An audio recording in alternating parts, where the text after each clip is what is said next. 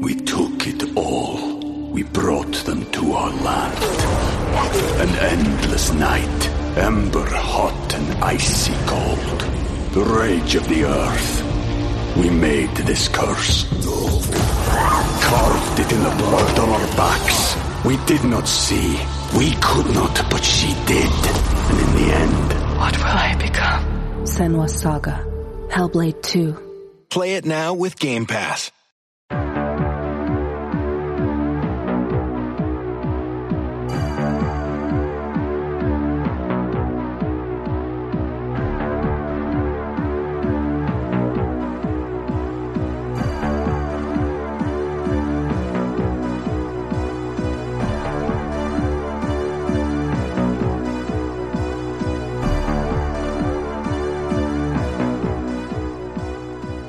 Welcome to Crawl Space. I'm Tim here today at home with Lance being joined remotely. How's it going, Lance? Oh, I'm doing pretty well. How are you, Tim?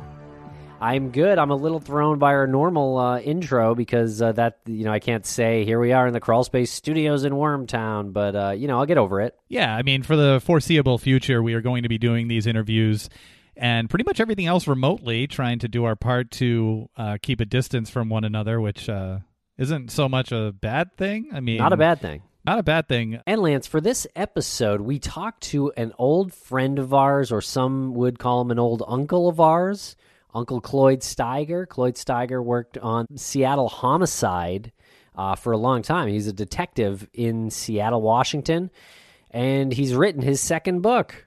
You said Uncle Cloyd Steiger. The reason why we have given him this term of endearment is because he is like an uncle. The first time you talk to him, you realize there's something familiar about him. He has a great sense of humor, very cool to talk to. He listens as well, which is which is awesome. When you when when you're talking to him, you see that he's listening. Uh, we also met him at the ASOC conference last April in Albany, New York, and after that, it was confirmed that if there was a, a a, a, an uncle by way of proxy, it would have to be Cloyd Steiger. That's right. And Cloyd Steiger has now written two books. In this interview, we talk about his second book. It's called Seattle's Forgotten Serial Killer, Gary Gene Grant. And we both read that recently in preparation for this. And Lance, I've been uh, reading his first book, Homicide The View from Inside the Yellow Tape, while during this quarantine. And it is excellent as well. And Tim, his books are written like a police report. You can you can tell that he has written them with firsthand knowledge, and he's got this account that that he easily conveys in his words, and it's so interesting to get that kind of glimpse into. Uh, into the police work, into what he does, as opposed to it being this massive piece of literature it's written like a cop would write it, which is awesome. Yeah, not much speculation or any speculation in there. It's it's facts, and uh, and we move forward chronologically. But it, that doesn't mean that it's not a great read. It's actually a really great read, and I couldn't put it down. And I'm having the same experience with his first book, Homicide: The View from Inside the Yellow Tape. And you can check these books out on Amazon or on Cloyd's website at cloydsteiger.com. Okay, Lance, so let's roll tape and hope you enjoy this interview with Cloyd and pick up his books. And make sure you guys stay sanitary, wash your hands, and we'll hopefully be in the same room soon. Oh, yeah, and we may not do a Gossip Pod bonus episode this week, but we will be back next week with more of that.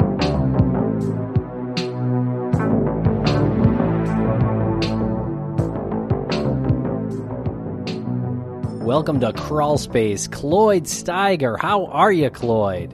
I'm doing great. How about you guys? Oh, we're doing well, and thank you so much for joining us. You are so busy. You write books. You you uh, solve crimes. You're you're like the um, who's the guy? Who's the the, the uh, police officer from uh, Commissioner Gordon? You're like Commissioner Gordon. Oh, Commissioner Batman. Gordon. Yeah. Yeah, I just and- need a big bat light to put up in the air, right? Yeah, it'll be the yeah. Yeah. it'll be the crawl space symbol. And But I even sometimes have to go to the bat room. right, Heyo. that's, that's clever.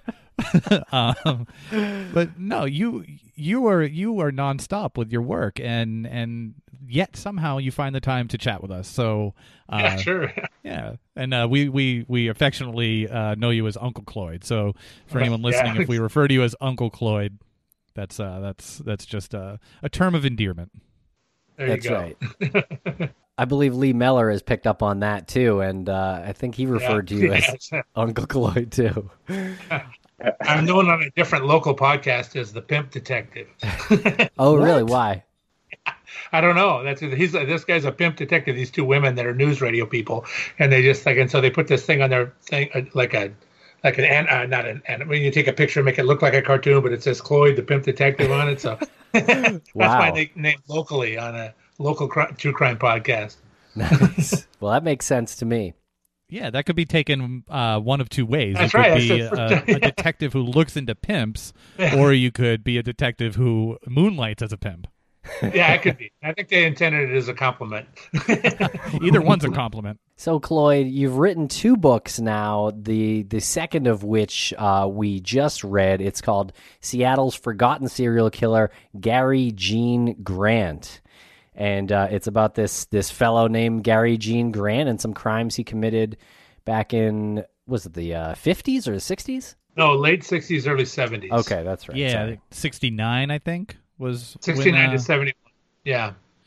I want to mention real quick that if you Google Gary Gene Grant and my dyslexia, my mild dyslexia might kick in on this episode, and I might call him Gary Grant Gene or or Gene Gr- get like something might happen here, so I apologize. Cary Grant. Cary Grant. If you Google his name, you come up like you are the first hit. This book's the first hit. That's because I'm the only hit.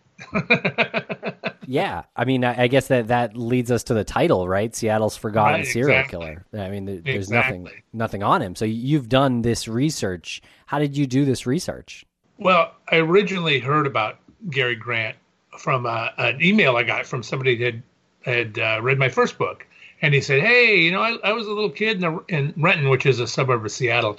Back in the late 60s, early 70s, there was a serial killer running around Gar- named Gary Grant. What do you know about him? And I thought, I've never heard of him, you know, and I thought I, you know, there's a lot of serial killers people don't know, but I thought I knew all the ones in the local area in recent history. So I started doing some research and actually had somebody that worked for me for my work, not to, intending to write a book, for my job to put them in our database. We called uh, the Renton Police Department, and they said, "Well, yeah, we got his name here, but not much else." And then we called the King County Sheriffs, who handled some of the cases. And they go, "Ah, same thing. We we got a name here, but nothing else." But then I called the uh, prosecutor's office, and I said, "Do you guys have a court case on Gary Gene Grant?" And they said, well, "Let me get back to you." And they did. And they said, Yeah, we have it. And I said, Can I borrow it? And they said, Sure. And I went down and got this big box with about 1,500 pages of stuff in it and just scanned the whole thing and then took it back. And, you know, and it went to include in our uh, homicide investigation tracking system database. And then about a, a month later, I get an email from this lady from History Press, part of Arcadia Publishing, and she says, "Hey, we saw you wrote that other book. We're we're interested in uh, older true crime stories. You know, maybe something with a little twist. Do you know anything about? Do you have any cases like that you'd like to write about?" And I went, "Are you kidding me?" yeah, yeah, to Funny you should mention that. yeah, funny you should say that. I just found out about one I knew nothing about. And so she sent me a proposal form. I did the proposal, sent it in, and they said, write the book. So I did. That's where it came from. Wow. When you went in to get the uh, information and they gave you uh, the case file and you copied it and brought it back to them, what's that procedure like? I know you are law enforcement, but Well- or do they just say like, "Hey, go at it," or Yeah. Well, only because these are friends that I've known for years. It's Uh-huh. not like I'm some guy off the street calling, right? They go, yeah, sure. I'm in the paralegal there. We've known each other for 25, 30 years. And it's like, yeah, and she knows where I was working. I told her what I was doing. It was for my work, and it was. oh, yeah, no problem. And the only thing, this thing's sitting in a vault somewhere. Nobody's ever asked for it in years and years and years, and nobody's going to ask for it. So they just brought it up, and I took it, and she checked with her supervisors, you know, the people. Oh, yeah, he can have it. so there you go. Only because I had Yeah. that personal connection. You know, it's not something I would normally do, but uh, because I, I just picked the phone, called people I know, and and got the file, uh, scanned it, and returned it. Um, yeah, we, we wrote this book very kind of matter of factly. I feel like you um, describe the victims and the circumstances of really how they go missing at first, Right. um, and then how they're found. And and I love your photography too. I think that's very cool. That uh, that all of uh, you know most of the photography in your book is from from your visits to the area. I take it. Right. I went back to I went back to the uh, scenes how they look now and compared mm-hmm. to then, and they and a lot of the photographs from then, most of them were in the case file. A few of them I got from the uh, Renton History Museum. A lady there, Dr. Elizabeth Stewart, that was very helpful and helped me research this case, and uh, and so we uh, we got that and uh, put it together. And then I, like I said, I wanted to go out there and see how the scenes look now. So I visited all these scenes and photographed them. These the the, the they told me when I got the book, they said they want about thirty six thousand words, which is not very long, mm-hmm. and about fifty photographs. So. I, that's what I did. And Then I also got some from the Seattle Times archive, a couple of photographs um, to put up there, and then and that's where I got them. It's a very consumable book. I mean, I, I, honestly I read it in a weekend. It was it was one of the, it was yes. a weekend read that I couldn't put down. Yeah, it's a quick read. There's no doubt about that. And I'm a slow reader though. It took me it took me all 48 hours. Yeah, exactly. Yeah, it it is a uh, it's a you said it's a it's a quick read, um, but it's it's quick because because of how uh, fascinating it is, and and as you're reading it, you start to ask yourself, how was this such a forgotten crime? How is it? Yeah. How did it go so unnoticed? Was it because of the time period? Was he overshadowed by other criminals? Um, and did it surprise you when when you started really looking into it that you hadn't have heard of heard of this guy because it, it was in your area? Yeah, it surprised me a lot. Like I said, it was just something that happened and then just faded into into history. Nobody nobody uh, paid much attention to him. It was before Bundy was was cru- cruising the area here. Uh, the last one was about three or four years before we knew about Bundy, and then uh, not we didn't know him as Bundy. We knew him as just Ted, and then uh, and it was years before you know all this other stuff happened around the country. And like I said, it, it started this the, the December after the Manson murders in Los Angeles, and that's what was going on in the news, the Vietnam War. But it just kind of got you know it was reported pretty widely when it happened, and then it just disappeared.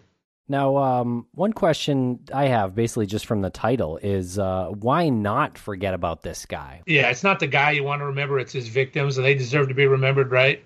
Because there were mm-hmm. two young girls and two two teenage girls and two six year old boys were victims of this guy, and they need to be remembered. It isn't about remembering Gary Grant; he can rot over there in, in prison and sit there and, and do everything, but uh, the victim's story and that they lived and how they died, these people need to remember that. Yeah, for sure. Can you uh, run down uh, his victims for us? His first victim was Carol Erickson, 19 year old, uh, who lived not far from the uh, downtown Renton area and was going to school, taking culinary arts, and wanted to walk to the library about a quarter mile away and took uh, a trail along the Cedar River, which the library actually spans over the river. And she took that to the library, was there until after dark on December 15th, 1969 and then was walking back and just never got home. And she was found the next morning by a guy checking the river for fishing conditions. And then, uh, so that was the first murder. And then about a little over a year later, uh, Joanne Zulauf was a 17 year old girl with her parents up on the East Hill of Renton, which at the time was in unincorporated King County, but it's in the city of Renton now. And she uh, was home on a Saturday afternoon. Her parents were there. It was a nice day and she told her mom, "I'm going to go for a walk before dinner. I'll be back in about a half hour." Walked out the door and never came back, and it took a couple of days to find her. And then she was in woods near her house. Both Carol and and Joanne had been uh, sexually assaulted and strangled and murdered. Well, Carol was stabbed and strangled. Joanne was bludgeoned and strangled. And then it was uh, April, I think, of 1971 was a Tuesday, and it was like a teacher's workshop day where there's no school. And these two little boys, Brad Lyons and Scott Andrews, were good friends. They were six year old boys that lived in the same residential neighborhood, a little farther away uh, than Joanne. And they were uh, outside playing. Their mothers said they, they played all the time in the street. And one of the mothers was out there watching them in the yard. And at one point, one of them came in to get cookies for everybody else. And they were going about their day, and then she looked out in the yard and only saw the younger brothers and didn't see Scott and Brad. And so she said, uh, asked, asked her younger son, where where did they go? Oh, they were playing in the woods, which was no big deal because they used to always play in the woods, right? It was this was a very naive time. Renton was a small town where nothing ever happened, and they disappeared. They didn't come back. So of course, you know that that first night was agonizing for both sets of families, but a big search was put out, and it took three or four days before they found them in deep in these woods, and they were both dead. One had been stabbed, one had been strangled. They were covered with brush and lined up on the side of the road. Both were nude, and so you know that was that. Those were all looked at as individual murders, and uh, you know the the one of the two boys was the worst worst murder in Renton history at that point. They'd never even had a double murder of any kind in the history of Renton, but before that point, and then they had to have it being a child. Two children made it even much worse, and so when they were first looking for the boys, because they were not far from the Cedar River, also. Uh, the police, matter of fact, I talked to some of the surviving detectives, and they said they thought the boys probably fell in the river and were swept mm. away, and that's what they were yeah. looking for. When they found them murder, then all bets were off, and uh, and, and there were just all kinds of twists and turns in this murder that after the investigation, I mean, it, it just sent this thing down different directions. As someone in that position uh, later on in time, what what would you know of like how to start an investigation like that because you said it's it was the worst they never had a double murder let alone yeah. two two little boys uh stripped naked where do right. you start with that as as a law enforcement organization well it's real tough for an agency like this. At that time there were five detectives on the entire police department right? And they, they were they were generalists. And they handled occasional murders mostly smoking gun type murders not you know where the where the suspects painfully obvious from the beginning. And so it was you know it was a big challenge, but these guys actually did pretty good work and and paid attention and followed up some big clues that helped lead to successful uh, conclusion of this case. But it was you know you just got to start and you know those ones with, with the with the kids in the woods. I mean, having no forensic tools that we have today, right? I would be all forensically into this case, right? This is what we're going to do. We're going to test this, test this.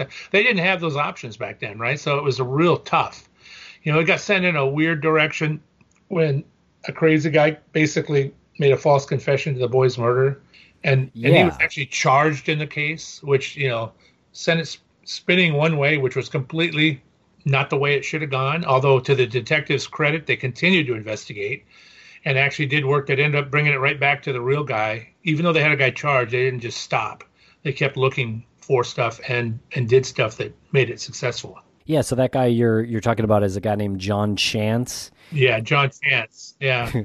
Ironically, um, with his name, with his name, like, what are the chances? Like he he walks into this office and says he wants to hurt kids, right? right. As uh, the same day that kids were murdered, and right. he uh, wasn't the killer. That's he wasn't. That's just weird odds. Unbelievable coincidence.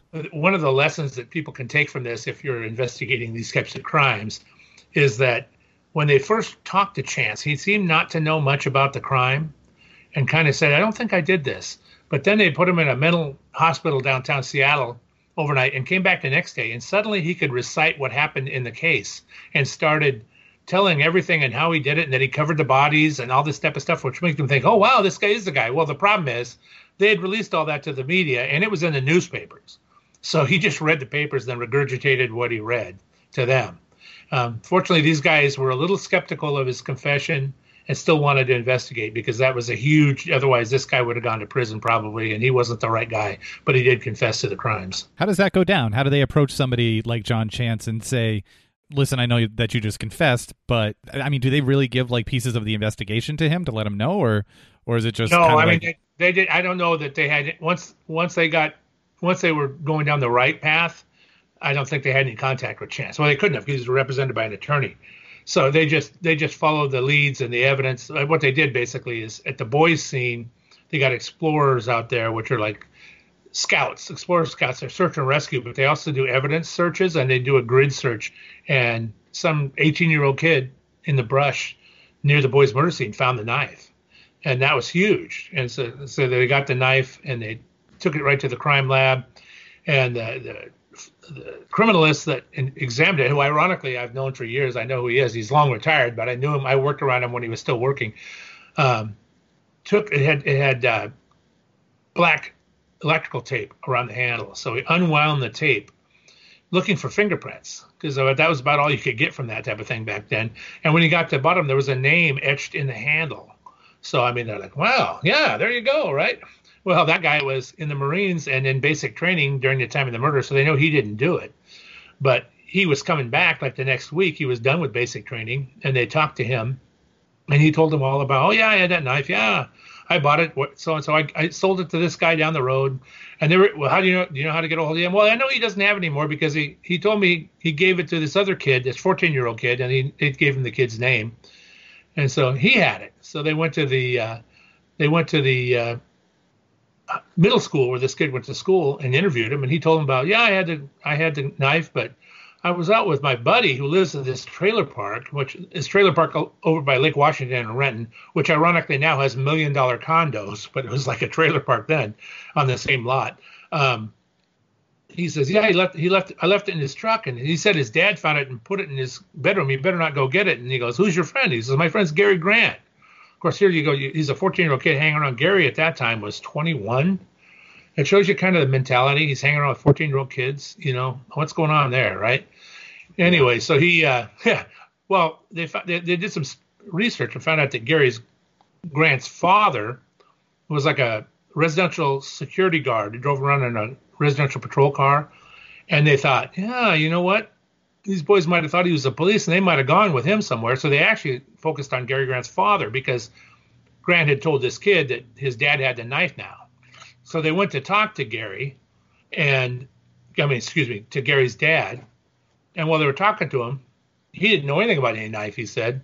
And Gary comes pulling up in a truck. Well, one of the detectives goes outside just to kind of intercept him and says, Hey, Gary, we're talking to your dad. Why don't you have a seat in a seat in my car here? And Gary goes, Okay, and gets in. And when he does, he sees the bottom of Gary's tennis shoes. And he remembers there was a footprint in the at the scene right next to the boy's body, and it looks exactly like that print. So he went and got his partner. Says, "Come on, we got to go. We got to go." It's like, "What? Come on!" they took Gary downtown to uh, downtown Renton and uh, ex- asked him for his shoes. He gave him the shoes, and they had a plaster cast of the footprint, and he compared it, and it looked exactly the same, same size, same everything. So that's when they that's when they really focused on Gary, and, and that was like in the early afternoon, and they were with him all night long until three or four o'clock in the morning because they took they wanted to give him a polygraph. Well, they didn't have their own polygraph operator, so they, they uh, they used the Seattle Police Department's polygraph operator. So they, by the time they called him, it was like 4:30 in the afternoon. He already left and gone home. So they made arrangements for him to come back. He said he could be back by like 6:30 or 7. So they decided to take Gary out to get something to eat, just to relax. And they talked to him, chit chatted about everything, nothing to do with the murder. Finally went back in, and Dewey Gillespie was the name of the polygraph operator who was long gone before I got there. I never, I didn't know him, and he's long passed away now. But he asked Gary to come in, and he just starts asking the preliminary challenge, uh, questions that a polygraph operator would ask, and Gary starts crying. Mm-hmm. A few minutes later, Gillespie steps out and tells those guys, "He just confessed to me that he killed the two boys." And they're like, "What?" so, so they go, yeah. they go out, they, they go in and they start talking to him. They, they take a recorded statement where he details everything about the case, but the recording fails during the most important parts. It doesn't record, so they have to go back and fortunately they checked then and didn't wait till later and they have to go back and take a written statement from him and they do all that and and then gillespie just comes in and says can i talk to him again? Yes he goes back in there and he's sitting in the, in the room and and gillespie just says i'm thinking of a girl and with uh, by the river and gary says did she have long dark hair? Was she stabbed? And of course he starts talking about carol erickson then he confesses to carol erickson's murder. And right and then in the middle of his description of Carol Erickson's murder, he suddenly segues into Joanne Zulauf's murder. He says she had short, reddish bob haircut. I hit her with a rock, and he just and then he confesses to that, not even being asked. So they, then they get some King County detectives down there, and the sheriff's office, and then them, and they have this big statement. And all. Then it's a big splash because they got another guy already charged with two of these murders, right? in jail, right. charged, charged with the murder. So the prosecutor has to deal with that. Yeah, it was just there was a lot of twists and turns even after that point. Is uh, is that something that's common? This guy, it's kind of shocking in the book when it's when when you write that part and you learn, oh yeah, he just confessed. And it's like what? Is that common? Yeah, it can be. I mean, yeah, it depends on him. You know, it's it's his his. The, the, the lesson here also is the polygraph. Now, I, everybody, I, I review a lot of murder cases, especially from smaller agencies, and they give everyone a polygraph, right? And then if someone passes the polygraph, they say, so and so is eliminated as a suspect. He passed the polygraph. No, no, no, no, no, no, no, no, no. First of all, yeah, Gary Ridgway passed the polygraph. Uh, um, uh, all these Ted Bundy passed the polygraph. Uh, all these guys, serial killers, have passed polygraphs. You don't eliminate anybody by that. But the polygraph isn't the test. The test is just a prop. The value of the polygraph is the interview done by the polygraph operator before and after the test, because that's the real important thing. Not that it doesn't matter what the test tells you. Like I said, I worked I worked homicide for 22 years. I think I probably actually gave two people had two people polygraphed during that time, and they were both witnesses, right? and I always ask the suspect or interview, "Are you willing to take a polygraph?" just to see what they'd say. But I yeah. I didn't do it because I you know I, I had more confidence in my own ability to interview than I did necessarily at some polygraph operator. But I just people just rely on it way too heavily. But it does have value if you have someone that's a good interviewer that's doing it. We took it all. We brought them to our land. An endless night, ember hot and icy cold. The rage of the earth. We made this curse. Carved it in the blood on our backs. We did not see. We could not, but she did. And in the end... What will I become? Senua's Saga. Hellblade 2. Play it now with Game Pass. Yeah, and it seemed like Grant was emotionally immature, and maybe maybe that had something to do with it. Yeah, very immature. Like I said, hanging out with a fourteen-year-old kid and all kinds of weird stuff. Was Chance and Grant connected? No connection at all. Nothing. That's that's it. You think because I think they kind of thought, well, maybe this guy was with Chance, you know, when they're still looking and trying to figure out, you know, like, what's going on here and you know it's just it's just bizarre it's so bizarre this guy was walking around in the woods for like a couple of days i think and, yeah. and he just walks into uh like the city hall if i'm not mistaken or to like the uh, no he walked into the, he walked into the emergency room of the hospital in town okay that's right yeah because he wanted yeah he wanted because he goes there and they give him thorazine and he feels better right right but he said i want to i have an urge to hurt little kids and that's what happened yeah. that same day. That's so bizarre to me. And it wasn't until a few days later the emergency room doctor that treated him, you know, dealt with him, went away, and then he was home a couple days later, and he has a little girl, and his wife made a comment. They still haven't found those two little boys, and he starts thinking about. It, he goes, "Oh my God, that guy came to the hospital. It's that same day." And then he wonders, can I even tell anybody? Because of doctor-patient privilege, you know. So he he calls the hospital lawyers and, and finds an exception, a battered child law. So he's able to report it, and that's what started all that. What a crazy red herring! Like it is. Well, that's that. First of all, every whodunit murder is full of red herrings, right? you go down so many rabbit holes yeah, or so many rabbit holes because the first few days you think you're hot on the trail and you're probably following something that has nothing to do with your murder, right? And that's just the way it always is. And you have to back, you have to go all the way back to the beginning and start over. Some people just just keep going down that same rabbit hole trying to make it fit their crime, and they're wasting their time. They're not going to solve the case. But you know, every who done it, you get rabbit hole after rabbit hole from the beginning. You got to you got to separate the wheat from the chaff, and that's not easy to do. How do you how do you do that? Because I can imagine that if you have a, a, lead that's taking you down a rabbit hole and you feel passionate about it, and then you find out that this is not uh, relevant or pertinent to your case, like how do you deal with? Okay, I gotta. I, I have to put on. I have to put aside that I might have just wasted some time. Do you consider it a waste of time? Uh, how do you move on? Uh, well, it's, it's not a waste of time if you should have gone down the rabbit hole. The first thing is your question has a great point. If you feel passionate about it Okay. You shouldn't feel passionate about any lead, right. right? A lead is a lead until it's solved. Then you can feel all the passion you want, but you shouldn't feel passionate that this is the right one. I always tell people that a, a murder investigation, you have this huge set of dominoes all set up, and your point is trying to find the first domino to push over that causes all the other all the other ones to fall over. Yeah. And if you find the right one, all the other ones will fall into place. But if you find the wrong one, it won't work that's not the right domino. Go back and try again, right? Because once you hit that first domino, everything seems to fall right into place. Everything fits perfectly. There's no big holes. But the ones when you go and you got holes here and holes there, eh, I don't like this. And one of the things you do, first of all, is you look for what you know you're seeing, and you don't release all the information you're seeing, right? So you look for things where somebody, uh, some fact comes up that only somebody that knew something about this crime could know, right? This person was here, this person was there. I, I had a, a murder one time of a girl body dumped on the side of the road, and she'd been there. I mean, she'd been dead for a few days, but and she was nude, but she had on her back when we looked at her a little tiny piece of of green like a lawn and garden bag, just a little little remnant stuck to her back, right?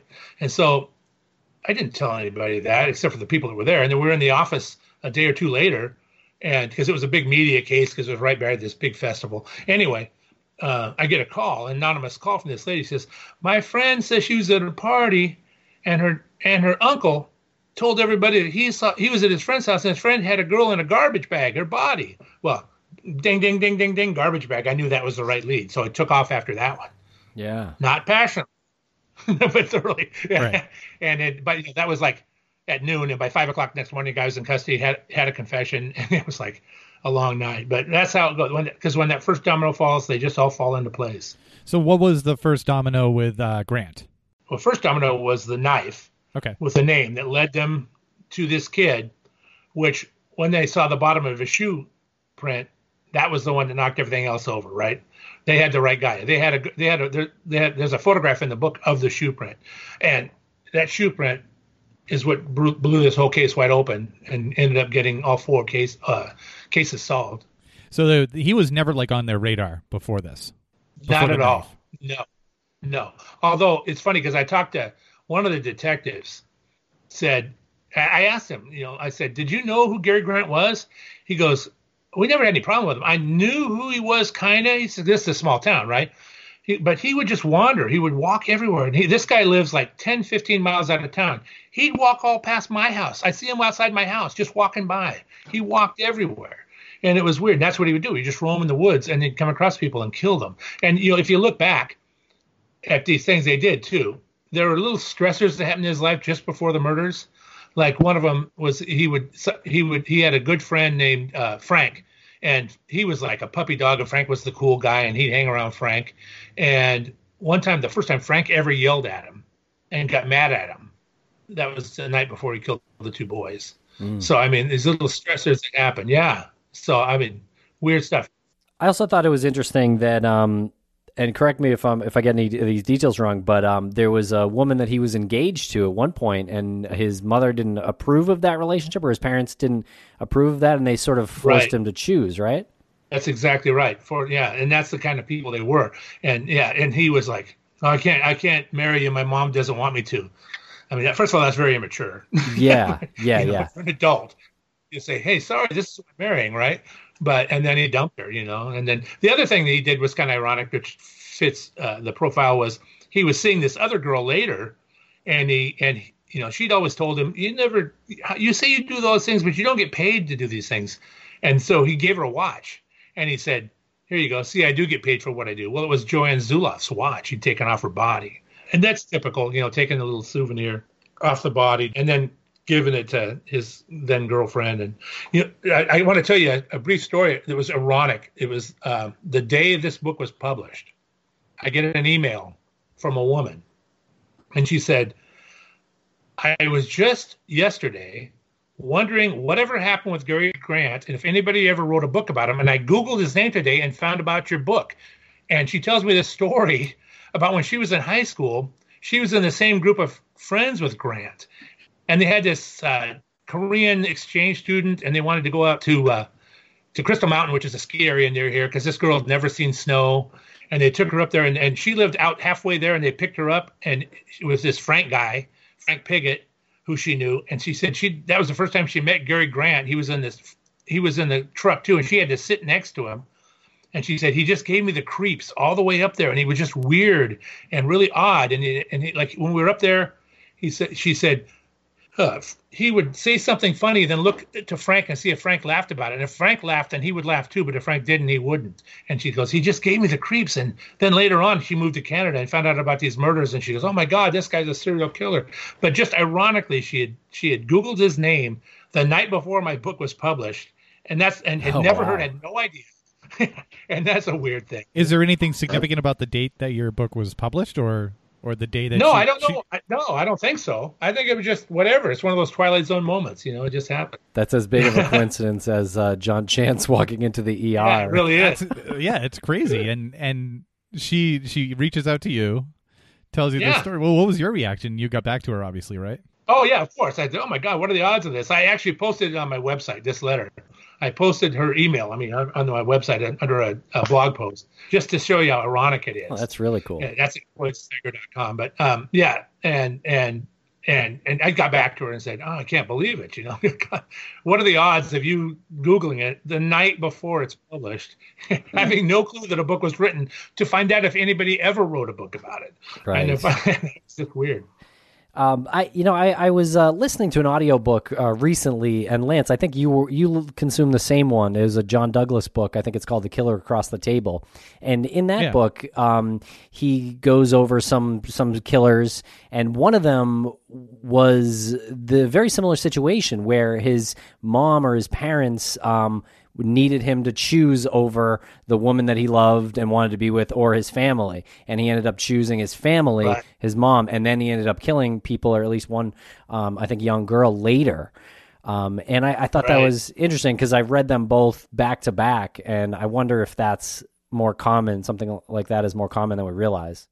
It probably is, and I, you know, in, in in the book, I I refer to he had like four psychiatric evaluations, and I refer to some of the things that came out in those that are kind of telling. He alleges, now I'm not sure if it's true, that he was sexually abused by his mother, but his mother was certainly very violent and a hardcore alcoholic, and his dad was very meek, and so he had all these issues going on. I have no idea. I have no doubt that he really was screwed up, Yeah. you know, and, and ill, but you know, that's not an he wasn't legally insane, that's for sure. Right. It, it's an interesting point, Tim. You bring up that book, The Killer Across the Table, and one of the things that stood out, and it I think it's very applicable to uh, Grant here, is um, John Douglas had the the opinion that someone like these characters that he's profiling, including someone like um, Grant, who I don't think he profiled, but it's it fits the No, profile. of the- nobody did. Right. It fits. he, he fits the type of person that he describes in the book Killer Across the Table. Uh, he he, Right. he makes this incredible point about these these types of people being incarcerated and being let out because they're rehabilitated, and he thinks that that's more or less uh, a false statement because they were never habilitated in the first place. They they they never were. They they couldn't function in the first place. That's exactly right. You can't. Re- you're not going to rehabilitate these people, right? They're, you you have to. Yeah, they're not. They they can they can be model prisoners because they have no opportunity to offend, right? Mm-hmm. Yeah. But they're not. I mean, I'm I'm sure Grant is probably a model prisoner. He's been in prison for almost 50 years now, but it, you, if you let him out, I have no doubt. I have. I, I actually have a serial killer who was pro- probably is not a model serial killer or model prisoner. Who Lee Mellor and I actually I, I handled him in the late late 90s, and Lee wanted to go talk to him, so we went to go see him uh, last March in prison. Yeah, dwayne But- what is the name Dwayne Lee Harris. dwayne lee harris Yeah, okay Dwayne Lee Harris. But when I was interviewing him back contemporary contemporaneous to the murders, and I, one of the things I said to him is, "Hey, Dwayne, if I let you walk out here right now, what would happen?" He said, "You'd have four more body bags," and that's exactly right. He would. I would. oh my yeah. god He said he had a compulsion to kill. He couldn't stop it. well at least he knew it right if you're in prison you you and you realize you're not getting out it must be so like freeing for that person to Yeah. be able to be interviewed and say just go do it again you know and Yeah, instead of being yeah. out of prison in the in the wild so to speak and having to cover up everything it, it has to be Right. such a like a relief i guess of, of sorts Although my favorite my favorite quote from my prison or prison interview with him was, "The serial killing thing wasn't as glamorous as I thought it was going to be." right oh should have got into podcasting What, what Yeah, did he? right. did he? He expected a red carpet, like for the documentary I that's going to be made about him. Yeah, but, but he sure because he was laying it out when we had him. We have hours and hours of conversations with him, talking to him. Because once we had him, Yeah. then he was free to talk about anything. that's incredible So you didn't uh, correct me if I'm wrong, but uh, you did not visit uh, Grant in prison, right, for this book? I did not. No, I did. tim he, he was scared he was scared i think Cloyd, you emailed us and said you were really Yeah, I was scared, scared. to. Yeah, that was it. no, the reality is, you want to know the real reason I didn't is because uh, after I in before I'd written this book, I got a I was talking to a King County sheriff's cold case detective who said, "God, we got these we got a couple of you know skulls that were f- found up in east east of Renton back in you know, like the early 70s, and I'm trying to work on those. And I said, "Do you know about Gary Grant?" Who?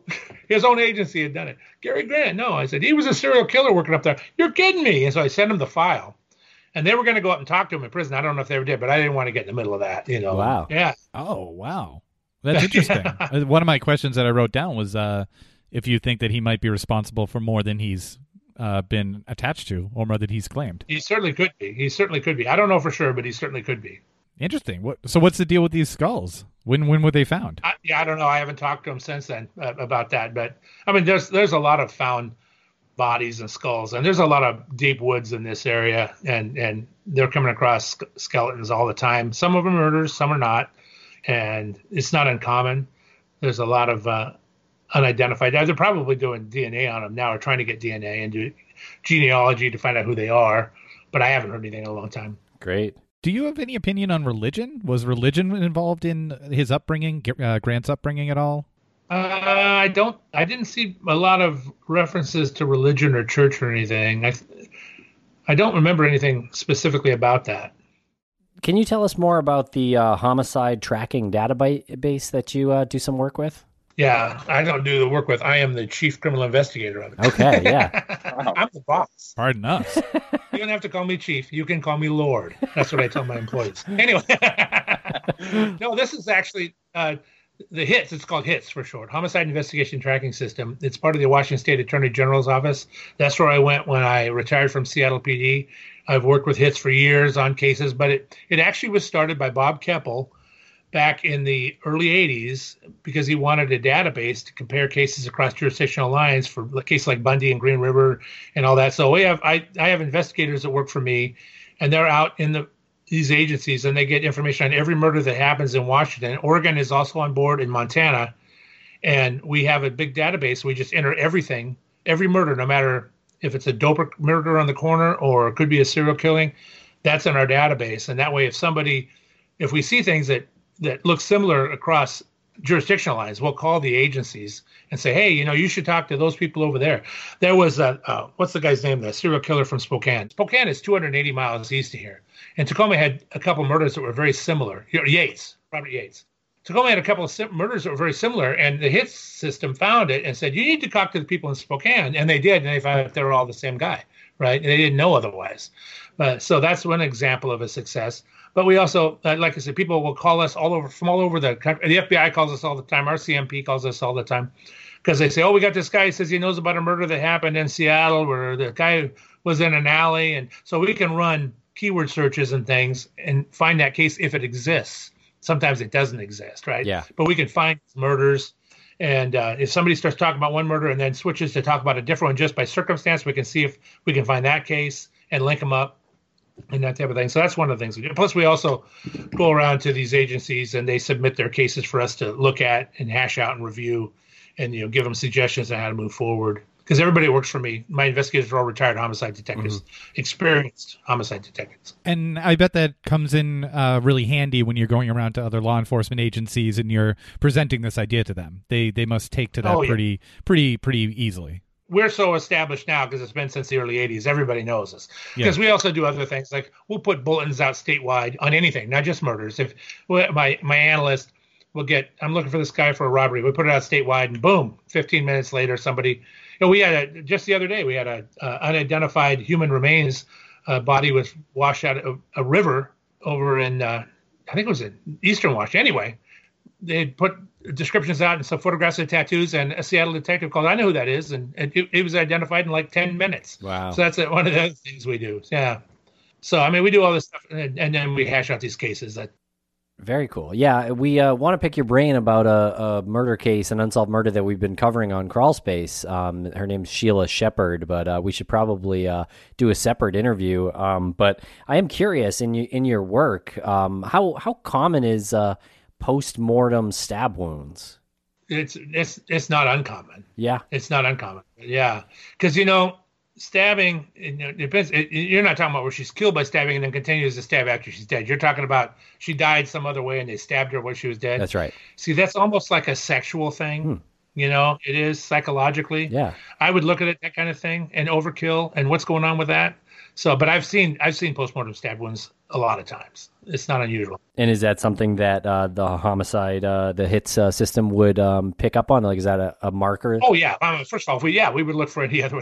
Yeah, I mean, how many with with postmortem stab wounds? Another one would pop right up. No, Yeah. this one has postmortem stab wounds too. Yeah, you know. Very cool. Now, if we Yeah. wanted to talk with you and, and pick your brain about Sheila Shepard, what would you need? Would you need some of the case file, or would you just sort of need like a debrief? whatever whatever you want to talk to me about or ask me. I don't need the entire file, but if you have questions about certain issues, you can send me information about that and and you know or news links or whatever, like we did with Mar Murray. I mean, you know, you could do that. Uh, however, you guys feel comfortable. I, you know, I'd, I'd be I could talk in generalities, knowing nothing. And, and and and address things you asked me specifically, but if you want me to have a little idea, just send me what you got. I'll look it over and we can do this again. Okay, great.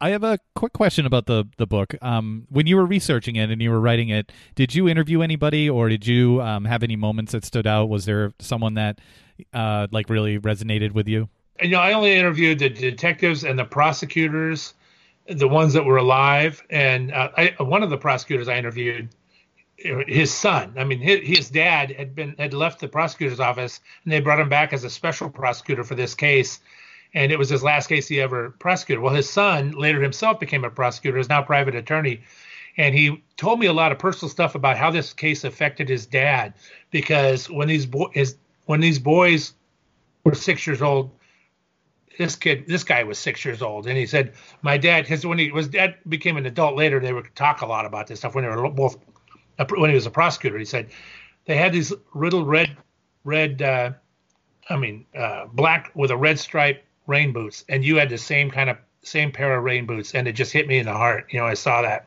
and uh, that emotional tone. He said it affected his dad the rest of his life.